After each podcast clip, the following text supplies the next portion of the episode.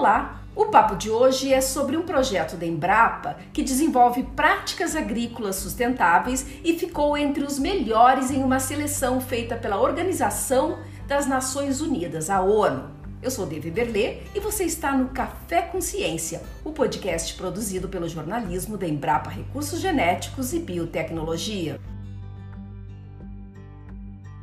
Eu vou conversar com o pesquisador Anderson Sevilha, que é líder do projeto Bem Diverso, sobre como e o que significa receber da Organização das Nações Unidas esse destaque, que na prática é uma premiação. Primeiramente, olá a todas e todos que nos ouvem. É com imensa satisfação que recebemos a notícia da seleção do projeto Embrapa Bem Diverso, escolhido pela Organização das Nações Unidas dentre centenas de projetos executados no mundo todo, como exemplo de projeto passível de multiplicação na implementação da Agenda 2030. Essa agenda que visa erradicar a pobreza e promover a vida digna no planeta, além de contribuir para acelerar a recuperação pós-pandemia causada pelo coronavírus.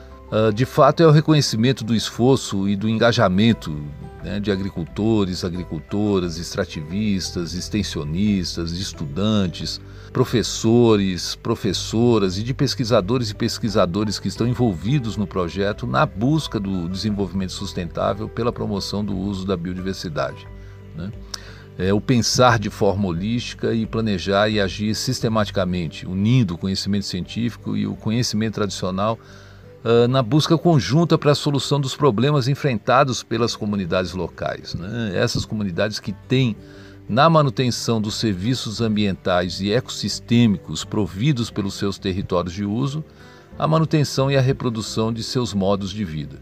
E quais foram essas boas práticas desenvolvidas no projeto, pesquisador?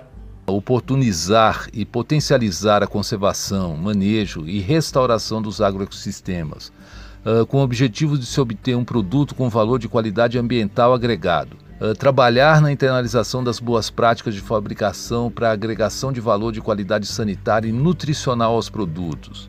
É, promover o acesso desses produtos aos mercados institucionais e privados e promover o acesso de agroextrativistas às políticas públicas e crédito foram basicamente as práticas desenvolvidas ao longo do projeto que contribuíram para o seu sucesso e também para a sua seleção como exemplo de boas práticas. Quais foram os resultados alcançados com as boas práticas? Incremento médio de 30% de produtividade, uh, no aumento médio de 40% da renda familiar, no manejo sustentável de cerca de 1 milhão de hectares, no acesso a 2 milhões de reais em crédito pelas comunidades, além do desenvolvimento e melhoramento de novos produtos, novos equipamentos e processos processos agroindustriais. Quanto à metodologia que foi desenvolvida para aplicação dessas boas práticas, para levar esse conhecimento das boas práticas para os agricultores, para os extrativistas e fazer esse intercâmbio do conhecimento. E isso tudo feito de forma participativa, né, por meio de oficinas que, mesmo em tempos de pandemia, não pararam. Né? E aqui acho que cabe lembrar o intenso trabalho feito né, de forma virtual para o acompanhamento e monitoramento das ações e também para levar informações de qualidade quanto aos cuidados necessários para se evitar a propagação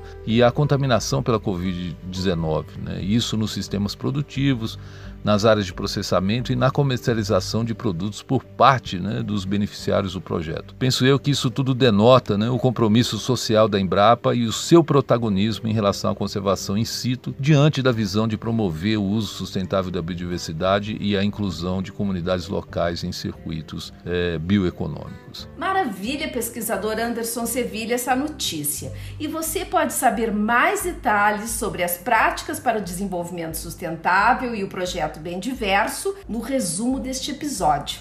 Nós ficamos por aqui e volto em breve no Café com Ciência. Até mais!